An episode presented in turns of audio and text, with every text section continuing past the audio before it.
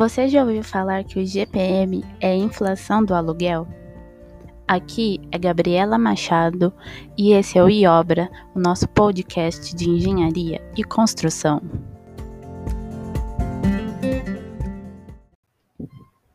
Bom, o IGPM nada mais é do que o Índice Geral de Preços a Mercado. E ele é calculado e divulgado mensalmente pela Fundação Getúlio Vargas. Ele leva em consideração os preços coletados entre o 21º dia do mês anterior e o dia 20 do mês atual. Por exemplo, dia 21 de janeiro até dia 20 de fevereiro. E ele utiliza os preços de diversos itens, como vestuário, transporte, alimentação, os preços do atacado e também os custos com construção. Ele é um dos indicadores macroeconômicos daqui do nosso país.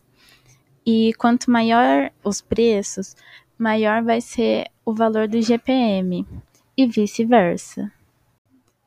Ele serve para o reajuste de contratos de aluguéis, de energia elétrica e até mesmo para planos de saúde, seguros e mensalidades de escolas além de ser usado como índice base para algumas remunerações de alguns CRIs, que são os certificados de recebíveis imobiliários.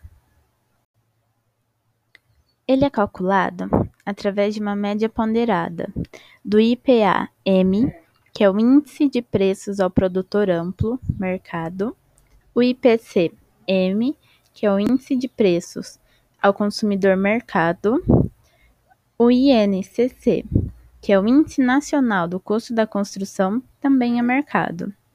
E para compor toda essa média ponderada, o IPA-M entra com 60% de toda a porcentagem.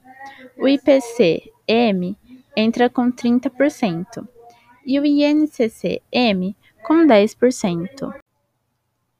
E para você ter uma ideia, no ano de 2017, o IGPM fechou a menos 0,52%, enquanto que no ano passado ele atingiu 23,14%.